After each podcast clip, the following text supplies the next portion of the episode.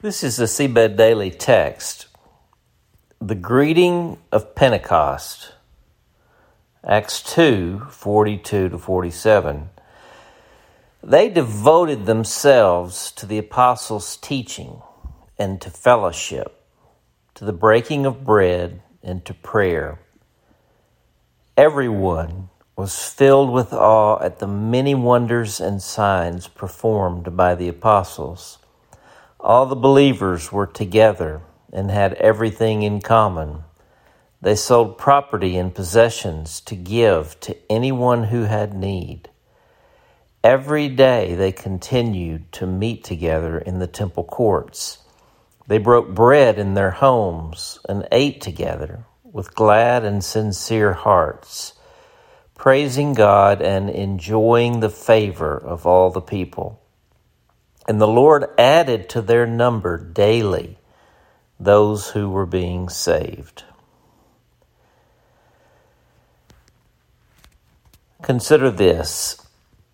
Acts chapter 2 begins with an extraordinary phenomenological demonstration of the Holy Spirit.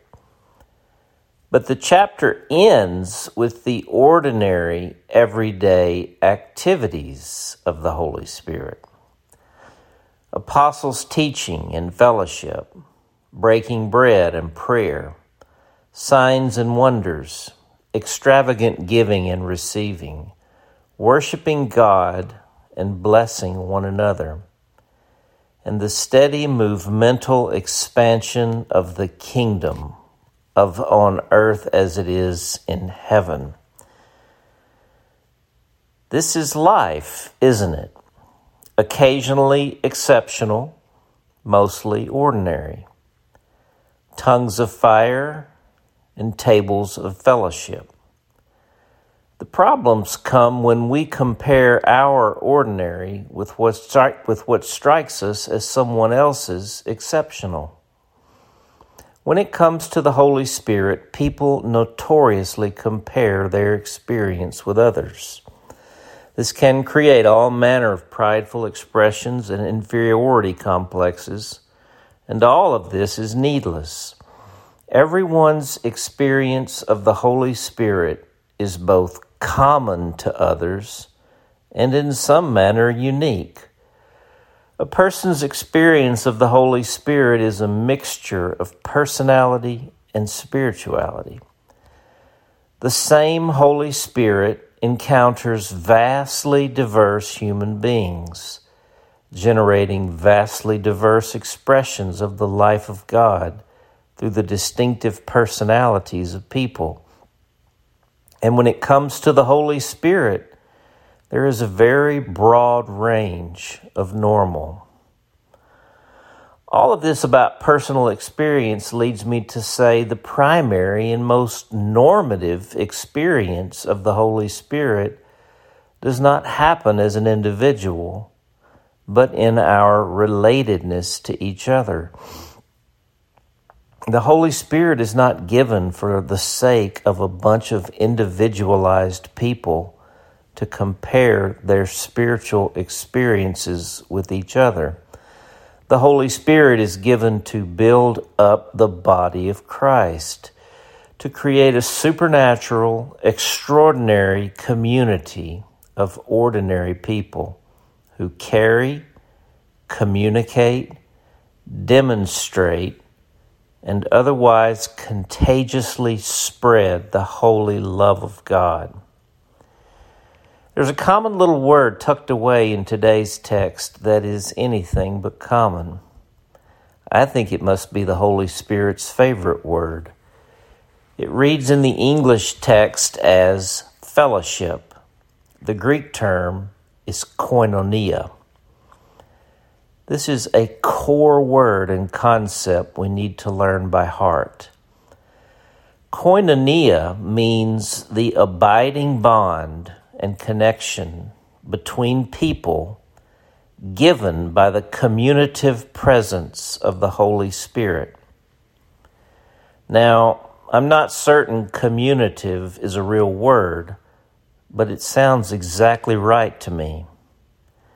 I dare say the most central, common, essential, and extraordinary experience of the Christian faith is that of being brought together into the company of Father, Son, and Holy Spirit. This is the very essence of awakening, and that is what we are a fellowship of the awakening. Koinonia. It reminds me of a greeting taught to me by my longtime friend and treasured mentor, Maxie Dunnam. If you know Maxie, you know he is a close talker. He will approach, put both hands on your shoulders, look you straight in the eye, and talk as though speaking into your very soul. I've seen him speak this greeting to a single person and also to several thousand together. The Spirit of Jesus in me greets the Spirit of Jesus in you and brings us together in the name of the Father and the Son and the Holy Spirit. We will be sharing this greeting together as we meet today over Zoom call at noon central to remember and celebrate the day of Pentecost and the day after. You can start practicing now. The prayer God our Father, who with your Son Jesus Messiah fills us with the Holy Spirit Thank you for this gift of koinonia. You bring us inside of your community of sacred fellowship, a place paved with love and filled with all the possibilities of your kingdom on earth as it is in heaven. Awaken us to this possibility as our ever increasing reality. Save us from needless comparisons with each other. Bring us into the holy commonality of Jesus, in whose name we pray. Amen.